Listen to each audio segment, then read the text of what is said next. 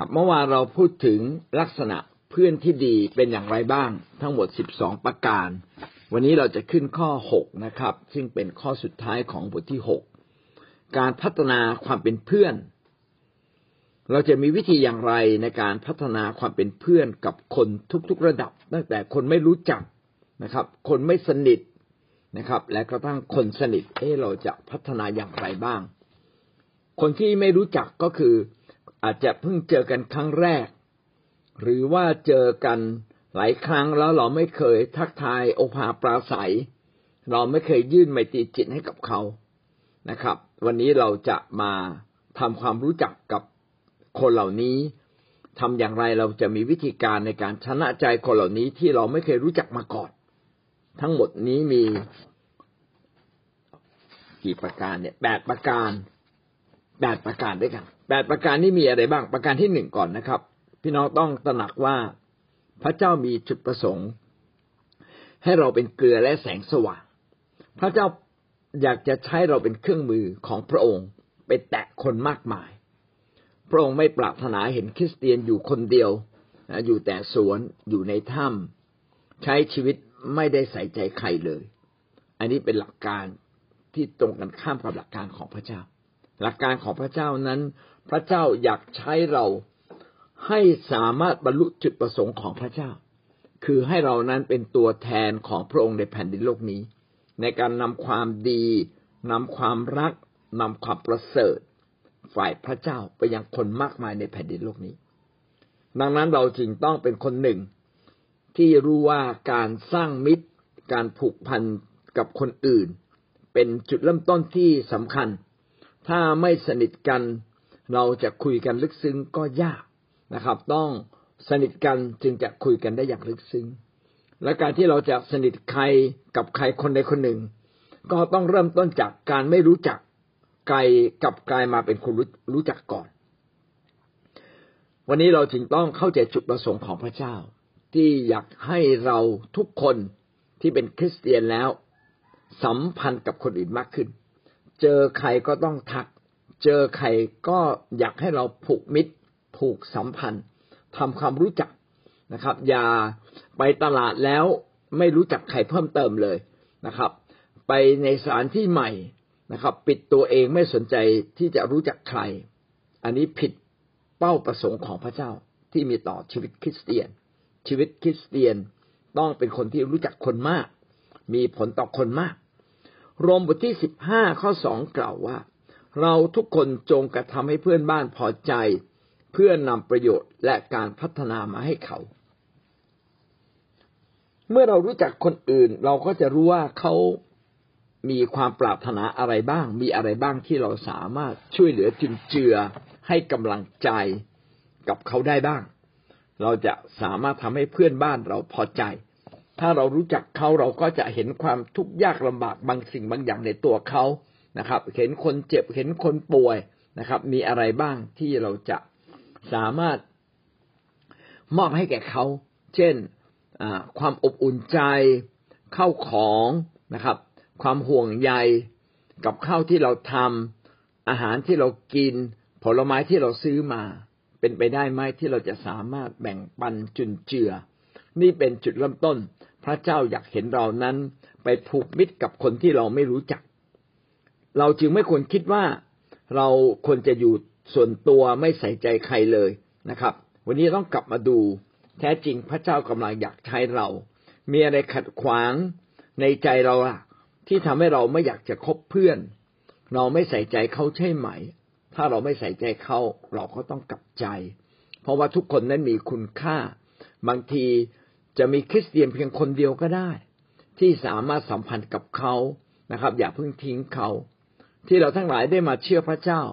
ก็เพราะว่าคริสเตียนในโลกนี้เขาไม่ทิ้งเราในที่สุดเราก็ได้มีโอกาสมาเชื่อพระเจ้า การที่คนคนหนึ่ง หรือคนอย่างเราทั้งหลายเนี่ยมาเชื่อพระเจ้า พี่น้องหันกลับไปมอง ไม่ใช่เรื่องง่ายเลย ถ้าพี่เลี้ยงไม่เอาใจใส่เราจริง ๆ ถ้าคนคนนั้นไม่ตั้งใจประกาศให้เรารู้ เราจะไม่มีทางที่จะมาอยู่ในความสว่างของพระเจ้าได้เลย และสิ่งนี้เกิดขึ้นเมื่อเราได้รู้จักและมีเพื่อนมากขึ้นนั่นเอง เพราะเรามีจุดประสงค์ที่จะช่วยเขารอด เราจึงตั้งใจที่จะรู้จักกับคนมากขึ้น สนิทสนมกับคนมากขึ้นนะครับ นั่นคือสิ่งแรกที่เราต้องเข้าใจว่าแท้จริง พระเจ้ามีพระประสงค์ให้เราสร้างมิตรกับคนมากมาย ประการต่อมานะครับ ข้อสองหกจุดสองสังเกตคนที่ผ่านเข้ามาในชีวิตของเรา แล้วก็เตือนตัวเราเอง ว่าแท้จริงพระเจ้าให้เราสนใจคนเหล่านี้ อย่าปล่อยโอกาสในการสร้างมิตรให้ผ่านไป อย่าปล่อยโอกาสในการผูกมิตรนะครับ เมื่อเราไปซื้อของ เราสามารถคุยกับแม่ค้า เมื่อเราเดินไปมีโอกาสช่วยเหลือใคร ก็ขอให้เราช่วยเหลือคนรอบข้างเรา อย่าปล่อยโอกาสดีเหล่านี้ผ่านไป การที่เราหยิบยื่น มีรอยยิ้ม รู้จักช่วยเหลือคนทำให้เรามีเพื่อนมากขึ้น ดังนั้นสิ่งที่สำคัญก็คือช่วยโอกาส อย่าปล่อยโอกาส ในการสร้างมิตรผ่านจากชีวิตเราไปนะครับ เราต้องช่วยโอกาสนะครับ ไม่ปล่อยโอกาส ถ้าเราช่วยโอกาสเราจะมีเพื่อน ผมได้ รู้จักกับคนคนหนึ่ง เมื่อหลายปีมาแล้ว เขามีอุดมคติอันหนึ่งว่าเขาจะมีเพื่อนใหม่เสมอวันละหนึ่งคน แล้วครั้งแรกที่ผมพบเขา เขาก็ชักชวนผมเลยมีเวลาว่างไหม ขอเลี้ยงข้าวสักมื้อหนึ่ง ผมก็คิดว่า เออเขาจะเลี้ยงข้าวผมแบบวิวิริสมาราใหญ่โตอะไรไม่เลย กินข้าวแกงธรรมดานะครับ สมัยนั้นผมเรียนอยู่มหาวิทยาลัยพอดี เขาเป็นนักการเมืองในภาคอีสานเป็นคนที่มีชื่อเสียง เจอผมครั้งแรก เขาอยากรู้จักผมเลยบอกขอกินข้าวด้วยกัน ผมนี่ภูมิใจมากเลยเพราะว่าโอ้เขานี่เป็นใครนะ อยากจะรู้จักผมนะแล้วหลังจากที่ฟังเรื่องราวของเขาเคยอ่านประวัติของเขาอ๋อเขาเป็นคนที่อยากจะมีเพื่อน เขาจะขอมีเพื่อนวันละหนึ่งคนเป็นเพื่อนใหม่นะครับ สมัยสมัยนั้นไม่มีไลน์ไม่มีโทรศัพท์นะครับ มีแต่ชื่อที่อยู่ ก็ได้จดที่ชื่อที่อยู่กันก็พยายามติดต่อผมอยู่พักใหญ่นะครับ ก็เป็นสิ่งที่น่าประทับใจนะเขาอยากจะมีเพื่อน พอเราสัมผัสได้ว่าใครอยากมาเป็นเพื่อนกับเรา เราก็เปิดใจอยากจะเป็นเพื่อนกับเขาก็หวังว่าเราจะเป็นคนนั้นนะครับ ที่ช่วยโอกาสเป็นเพื่อนกับคนแล้วตั้งปณิธานเลย ขอรู้จักคนเพิ่มขึ้นนะครับ ประการที่สาม นะครับ เป็นลักษณะส่วนตัวที่สำคัญมาก คือเราจะต้องเป็นคนที่ยิ้มแย้มแจ่มใส ยิ้มแย้มแจ่มใสนะครับ การยิ้มนั้นเป็นการเป็นหน้าต่างบานแรกในการที่จะคบเพื่อน ต้องเป็นคนที่มีหน้าตายิ้มแย้ม ยิ้มอยู่เสมอ ยิ้มอยู่เสมอเป็นสิ่งที่สำคัญ การยิ้มก็ทำให้คนเนี่ยอยากเข้ามาหาเรานะครับ ใครมาขายของ นะครับ เมื่อเห็นเรายิ้มเขาก็อยากจะอธิบายแล้วก็อธิบายได้อย่างดี เวลาเราคุยกับใคร ถ้าเรายิ้ม คนพูดกับเราเขาจะมีความสุขเขาอยากจะคุยกับเรา ถ้าเรายิ้มแย้มแจ่มใสด้วยความจริงใจด้วย โอ้เราจะมีเพื่อนมากเลย ก็ต้องกลับมาสำรวจนะครับ ว่าเราเป็นคนยิ้มแย้มแจ่มใส หรือว่าเป็นคนหน้าตาบึ้งตึงนะครับ เอากระจกมาส่องนะครับส่องเราทุกเช้า แล้วก็ลองยิ้มกับกระจก พี่น้องก็จะพบว่าเออจริง ๆ เวลาเรายิ้มเนี่ย หน้าตาดีมากเลยสวยนะครับ หน้าตามีสง่าราศี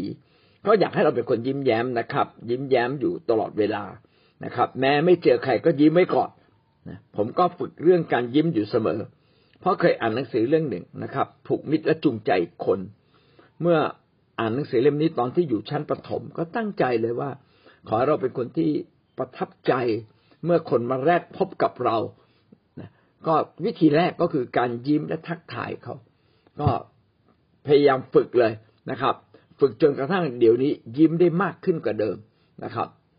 แม้กระนั้นก็ตามนะครับ ก็ยังทำไม่ได้ดีที่สุด แต่ก็อยากทำให้ดียิ่งขึ้นยิ่งขึ้น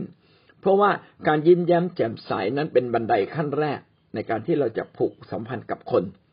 นะข้อสี่คือทักทายคนอื่นก่อนเสมอ เจอใครก็สวัสดีครับ สบายดีนะครับ มาจากไหนหรือครับ ทานข้าวหรือยังครับ ถ้าเราเป็นคนที่ทักทายคนอื่นก่อน เราจะมีเพื่อนนะครับ การทักทายคนอื่นก่อนนั้นทำให้ความมึนตึงระหว่างกันหายไป เพราะว่าเรากำลังต้อนรับเขาด้วยการทักทายเขา การทักทายคนนั้นเป็นสิ่งที่จำเป็น ไม่เพียงแต่ยิ้มแย้มแจ่มใสแต่ทักทายคนอื่นก่อน คนที่เป็นพ่อค้าแม่ขายเขาจะทักทายคนอื่นก่อน นะครับอยู่เสมอนะครับวันนี้มีปลาสดๆนะครับเขาเดินผ่านมา ก็ไม่รู้ว่าเขาต้องการอะไรหรืออะไรทั้งนั้นโฆษณาก่อนเลยนะครับวันนี้พี่ซื้ออะไรถูกใจหรือยังครับ โอ้โห เราก็เลยต้องแวะเขานิดหนึ่งร้านร้านร้านหนูมีอะไรดี ๆ เยอะนะคะ โอ้ต้องแวะเข้าไปดูเขานิดหนึ่งดังนั้นการทักทายคน การยิ้มแย้มแจ่มใส นะครับ ไม่เพียงแต่เป็นโอกาสแรกเป็นโอกาสต่อๆไปนะเป็นบันไดขั้นสองขั้นสามในการที่เราจะสามารถมีเพื่อนได้เพิ่มขึ้น ถ้าโดยสรุปก็น่าจะเป็นอย่างนี้หนึ่งเราต้องมั่นใจว่าเป็นจุดประสงค์ของพระเจ้า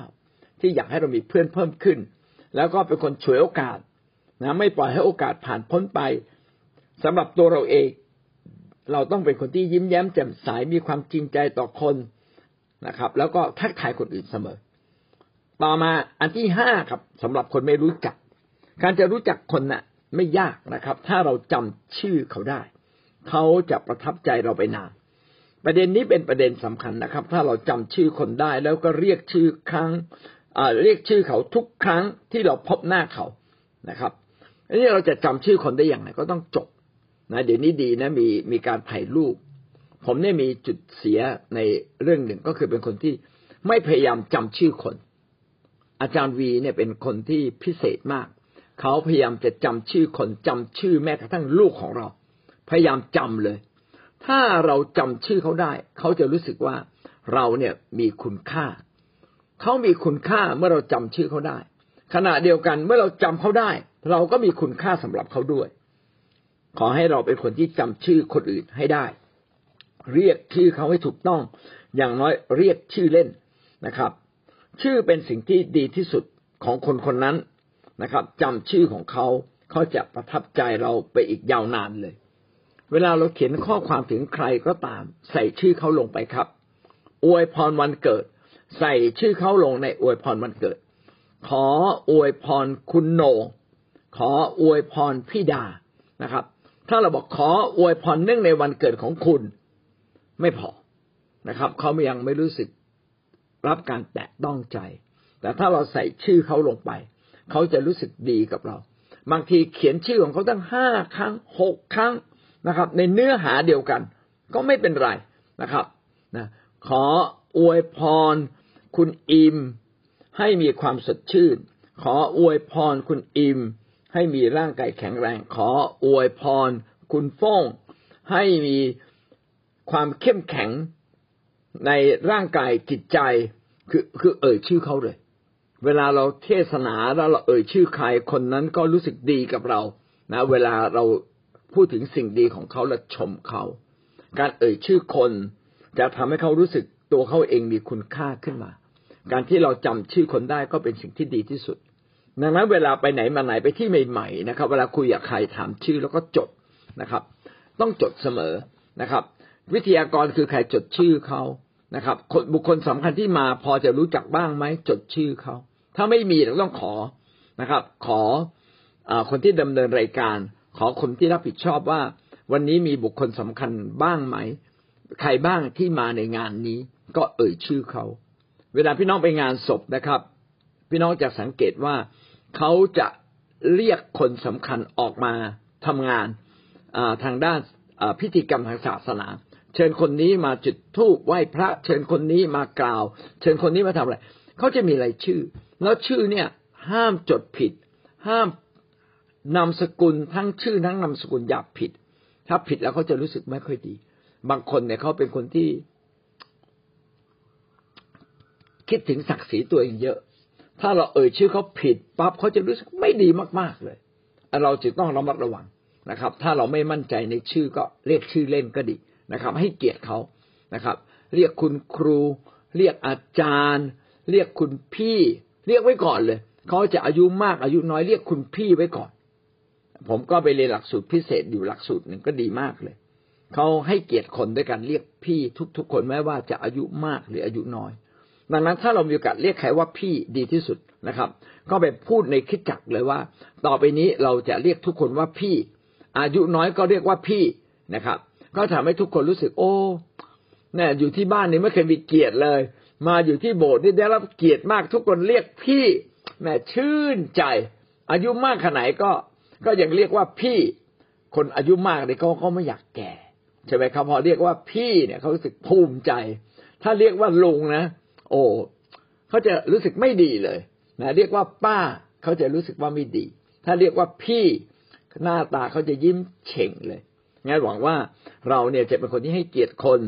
จำชื่อคนให้ได้นะครับ ต่อมาประการที่หกนะครับ ชวนคุย โอ้การชวนคุยนี่มีเทคนิค เป็นเรื่องสำคัญนะครับ การชวนคุยก็คือต้องรู้จักถามคำถาม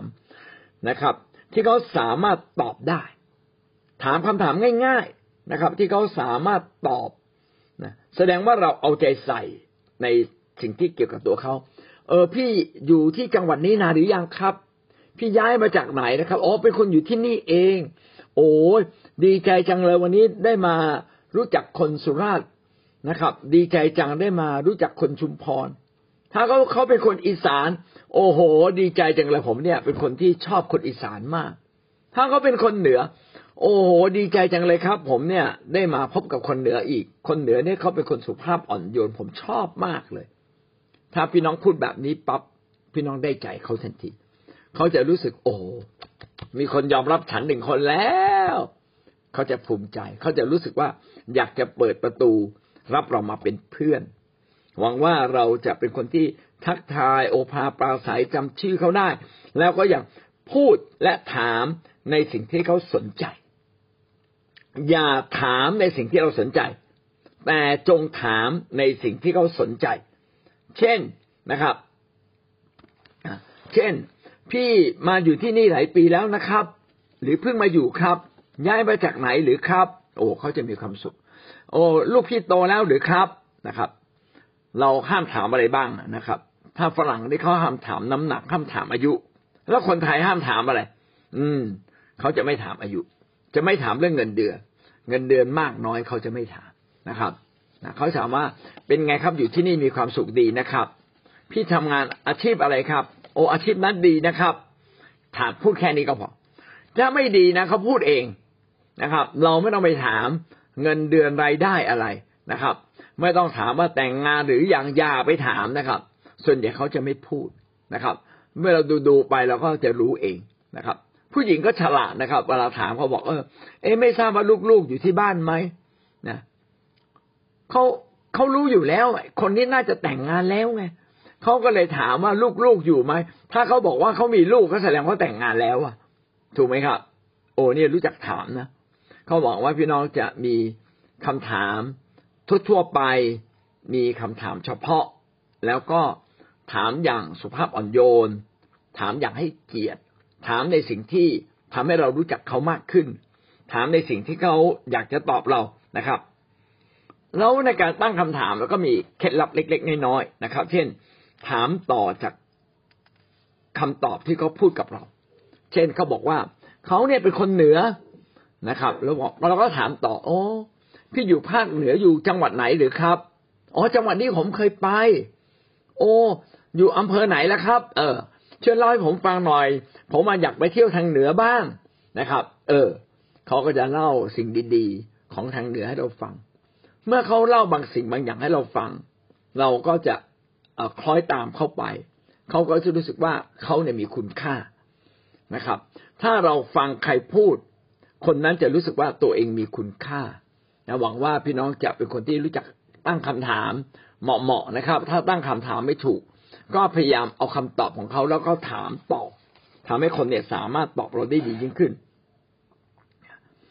เช่นเราถามเขาว่าคุณทำงานที่ไหนครับ นะเขาก็บอกว่าเออบริษัทดำแดงจำกัด คุณชอบงานในบริษัทดำแดงนี่ไหมครับนะเขาก็จะตอบเรานะครับ อย่างเงี้ยเป็นต้นนะแล้วเราก็สามารถถามต่อได้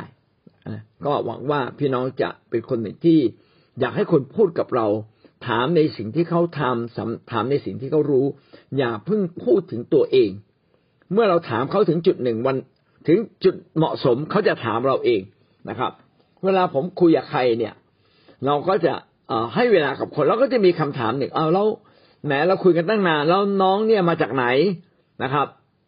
อ่าเราก็บอกอ๋อเรามามาที่บ้านวันนี้มีจุดประสงค์อะไรบ้างไหมอ่าวทีนี้ถึงเวลาเราจะพูดละครับ ผมมา ผมเอาสิ่งดีมาให้ครับ จริง ๆ เรามาขอความช่วยเหลือ ผมเอาสิ่งดีมาให้ครับเขาก็รู้สึกดีใจ โอ้ วันนี้ได้สิ่งดี สิ่งดีคืออะไร ผลิตภัณฑ์ดีๆนะครับ ความคิดดีๆนะครับ ผมนำสิ่งดีที่สุดในชีวิตมาให้ครับนะเอาข่าวประเสริฐมาให้ อย่างนี้เป็นต้นก็หวังว่าพี่น้องก็จะรู้จักขึ้นต้น ลงท้ายได้อย่างถูกต้องนะครับ เวลาจะทำอะไร ก็เริ่มต้นจากเขาก่อน ไม่ใช่เริ่มต้นจากเราก่อน เรามาดูตัวอย่างคำถามที่ควรถาม ก็มีห้าด้านด้วยกัน ด้านจิตวิญญาณนะครับ เช่นเขาเป็นคริสเตียนอยู่แล้ว เราก็ถามเขาว่า เออพี่เป็นคริสเตียนมาได้อย่างไรครับ เป็นคริสเตียนนานหรือยังครับ ไปโบสถ์ไหนหรือครับ เอ๊มีวิธีการอย่างไรที่พระเจ้าจะตอบคำอธิษฐานเรา ถามเขาทั้งที่นี่เรารู้นะก็ยังต้องถามเขานะครับ ว่า เอ๊ที่ผ่านมาพระเจ้าตอบคำอธิษฐานเขาแบบไหนหรือครับ ช่วยเล่าให้ผมฟังหน่อย ผมชอบฟังคำตื่นเต้น ฟังความสำเร็จของคนอื่น ผมชอบเรียนรู้สิ่งเหล่านี้ครับ อย่างเงี้ย ถ้าเราถามในเรื่องเหล่านี้ เขาก็อยากจะพูดกับเรา ดีที่สุดคือตั้งคำถามไปปลายเปิด คือตอบได้เยอะๆแล้วก็ทำให้เขาเนี่ยอยากจะพูด อย่าถามแค่ว่าใช่หรือไม่ เพราะมันจบนะใช่ไม่มันจบอยู่ตรงนั้นนะครับ แต่ว่าถามเกินกว่านั้นก็ดี เป็นคำถามปลายเปิดที่เขาสามารถอธิบายหลายๆอย่างให้เราฟังนะครับคำถามเรื่องจิตวิญญาณนะครับ ก็อาจจะขออให้เขามีส่วนร่วมในกิจกรรม และงานรับใช้ เช่นถามเขาว่าไม่ทราบคุณรับใช้งานด้านอะไรอยู่ในโบสถ์หรือครับ คุณถนัดทำเรื่องไหนหรือครับนะครับ ก็ถามให้เขาอยากเล่าให้เราฟัง ต่อมา ถามเรื่องการศึกษา เรื่องนี้เป็นเรื่องที่ถามกันง่าย เออพี่จบที่ไหนมานะนะครับ จบที่ไหนมา เอ๊ะวิชาไหนที่สนใจเป็นพิเศษ ก็ทำให้เขารู้สึกว่าเขาอยากจะคุยกับเราต่อนะครับ บางคนบอกจบป .4 โอ้พี่นี่เก่งมากเลยจบป .4 แล้วทำงานได้เยอะแยะขนาดนี้ มีครอบครัวมีบ้านใหญ่โต พี่มีเคล็ดลับอะไรอะนะครับ แค่ถามว่าเคล็ดลับเนี่ยเขาพูดได้เยอะแยะไปหมดเลยนะครับ เป็นต้นก็นี่คือเป็นตัวอย่างของคำถามปลายเปิดนะครับ คุยเรื่องจิตวิญญาณ คุยด้านการศึกษานะโอ้พี่เรียนกรุงเทพเหรอครับโอ้ผมเคยอยู่กรุงเทพโอ้โรงเรียนนี้ผมรู้จักเป็นโรงเรียนใหญ่โตอ๋ออยู่วัดนี้เหรอครับ โรงเรียนวัดตรงนี้เหรอครับเขาว่าโรงเรียนวัดนี่เนี่ยครูบาอาจารย์เขาคัดมาอย่างดีนะครับ อะไรเงี้ยเป็นต้น โอ้เด็กที่นี่เขามี ชื่อเสียงดี เขาเป็นเด็กเก่งเป็นเด็กดี ชมเขาเข้าไปเลยนะครับ อันที่สามนะครับ ถามในสิ่งที่เขาสนใจ ไม่ทราบพี่ชอบกีฬาอะไรครับ งานอดีเรกของพี่คืออะไร ชอบสัตว์เลี้ยงแบบไหน ชอบเลี้ยงนกหรือครับ หรือเลี้ยงแมว เลี้ยงสุนัขนะครับ เมื่อวานนี้ผมไปบ้านพี่น้องคนหนึ่งบ้านเขาเลี้ยงเต่า โอ้ยเต่าตัวเบล่มเลย นะครับ ผมว่าตัวขนาดสี่ห้าสิบเซนเนาะใหญ่แล้วก็แปลกประหลาดนะตัวเหลืองๆด้วย ก็เออไม่เคยเห็นมาก่อนนะบ้านเขาเลี้ยงเต่านะครับ แล้วก็เลี้ยงสุนัขที่สวยงามมากเลยนะครับ แล้วก็ถามว่าเขาสนใจอะไร บางคนสนใจดนตรี บางคนสนใจเรื่องอเกมต่างๆนะครับ สนใจในสิ่งที่เขาสนใจ เขาก็จะรู้สึกดีกับเรา ถ้าเขาสนใจฟุตบอลก็ถามเรื่องฟุตบอล ถ้าเขาสนใจเรื่องสแตมก็คุยเรื่องสแตมกับเขา ถ้าสนใจเรื่องสัตว์เลี้ยงนะครับ เห็นแมวเขาเดินมา โอ้แมวนี้พันอะไรครับ เราอาจจะไม่รู้เรื่อง แต่เราสามารถชื่นชมในสิ่งที่เขามี สิ่งที่เขาทำถ้าเราชื่นชมในสิ่งที่เขามี สิ่งที่เขาทำสิ่งที่ผ่านมาของเขาในเรื่องอะไรก็ตาม เขาก็จะรู้สึกดีกับเรา ถ้าเราไปบ้านใครนะ เห็นถ้วย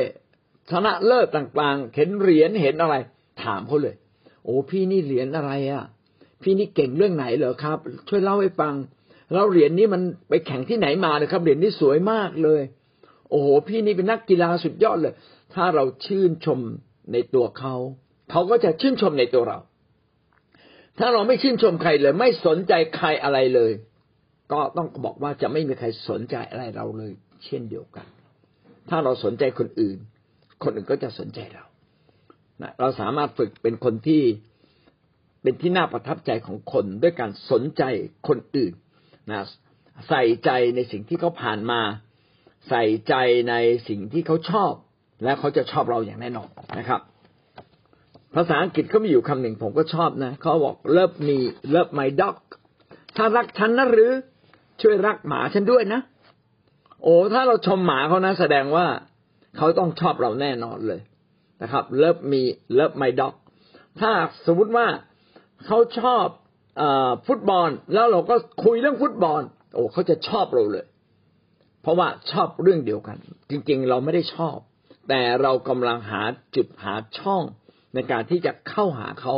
ที่จะผูกเขามาเป็นเพื่อนกับเรา ถามเรื่องครอบครัว มีพี่น้องกี่คน บ้านอยู่จังหวัดไหน คุณพ่อทำงานอะไร อย่างเงี้ยนะครับ เออ คุณย้ายถิ่นตลอดเลยเหรออยู่จังหวัดไหนบ้างอะ โอ้จังหวัดนั้นผมก็รู้จักจังหวัดนี้ผมก็เคยไปนะครับ พยายามหาจุดที่เราจะมีหาตัวร่วมนะครับ ถ้าเรามีตัวร่วมกับเขาเขาก็รู้สึกภาคภูมิใจ ไปเป็นมามาโยงญาติกันได้นะครับ โอ้ยให้โรงเรียนนี้ พี่ผมก็เรียนโรงเรียนนี้ จริงๆ เราไม่ได้เรียนหรอกพี่เราเรียน ก็ยังโยงญาติกันได้เลย โอ้ยโรงเรียนเด็กเด็กโรงเรียนนี้เก่ง ผมได้ยินชื่อเสียงเขาเนี่ยแข่งอะไรชนะตลอดเลย จริง ๆ มันไม่เกี่ยวเลยกับเราโรงเรียนนี้เราก็ไม่เคยไปเรียนด้วยซ้ำแต่เราขอชมเชยโรงเรียนนี้เขาเป็นเด็กโรงเรียนนี้เขาจะภาคภูมิใจครับ อันที่ห้านะครับ แผนการในอนาคตเออสนใจเรียนต่อเรื่องอะไรครับ พี่สนใจอาชีพอะไรหรือครับ ทำไมถึงสนใจอาชีพนี้ อาชีพนี้มันมีอนาคตอย่างไรบ้าง ถ้าเราคุยกับคนรุ่นใหม่นะคนรุ่นใหม่เขาจะมีอาชีพอะไรแปลกๆนะครับ บางคนก็พยายามศึกษาค้นคว้า อยากเป็นยูทูบเบอร์กว่าเราจะเข้าใจคำว่ายูทูบเบอร์คืออะไรโอ้เป็นคนที่ทำบทความนะครับ แสดงตนแสดงออกไป แล้วก็ใส่ใน YouTube แล้วก็ทำให้คนเนี่ยติดตาม บทความของเราติดตามเรื่องราวที่เราใส่ลงไปเนี่ยเป็นยูทูบเบอร์นะครับ เป็นโปรแกรมเมอร์ เป็นคนเขียนโปรแกรมนะมีอะไรใหม่ ๆ เด็กหรือเดี๋ยวเดี๋ยวนี้นะครับ เป็นนักแสดงอะถ้าถ้าเราชื่นชมในเขาเขาก็จะชื่นชมเรา แล้วเราก็ชมเขาว่าโอ้โหคุณเลือกแบบนี้เนี่ย คิดได้ยังไงถึงเลือกอาชีพนี้คุณคิดยังไงถึงเลือกอาชีพนี้โอ้โหในความคิดนี่แบบไบรท์มากเลย ชมเขา นะครับ เมื่อเขาเป็นอะไรทำอะไรพี่น้องชมเขาเขาก็จะรู้สึกภาคภูมิใจอยากคุยกับเรา แต่ถ้าพี่น้องไม่ชมเชยเขาบ้างเลยนะครับ พี่น้องก็จะไม่ได้เพื่อน อันนี้เป็นวิธีการตั้งคำถามพูดคุยกับคนนะครับ เราผ่านมาแล้วหกประเด็นนะครับหกประเด็นนี้มีอะไรบ้าง ประเด็นที่หนึ่งก็ให้เรามั่นใจนะครับ ว่าพระเจ้านั้นมีจุดประสงค์ ให้เราสัมพันธ์กับคน เพื่อเราจะเป็นแสงสว่างให้กับคนในโลกนี้ เราจึงต้องคบคนมากมาก ๆนะครับช่วยโอกาส อย่าให้โอกาสในการสร้างมิตรผ่านพ้นไป ให้มีหน้าตายิ้มแย้มแจ่มใส ให้เป็นคนที่ทักทายคนอื่นเสมอจำชื่อเขาให้ได้นะครับจำชื่อลูกจำชื่อสิ่งต่างๆ ที่เขารักนะจำชื่อเล่นของเขา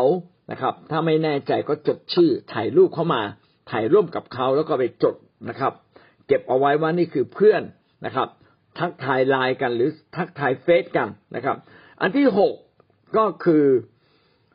พยายามปฏิสัมพันธ์ด้วยการชวนคุยตั้งคำถามตะกี้เราก็บอกแล้วว่าเราสามารถตั้งคำถามได้หลายอย่าง คือถามจากสิ่งที่เขาตอบเรา ถามตอบไปเรื่อย อาจจะถามเรื่องฝ่ายจิตวิญญาณ ถามเรื่องการศึกษาถามเรื่อง สิ่งที่เขาสนใจถามเรื่องครอบครัว ถามเรื่องแผนการในอนาคต สิ่งเหล่านี้ก็จะทำให้เราสนิทสนมกับเขาเพิ่มขึ้นนะครับ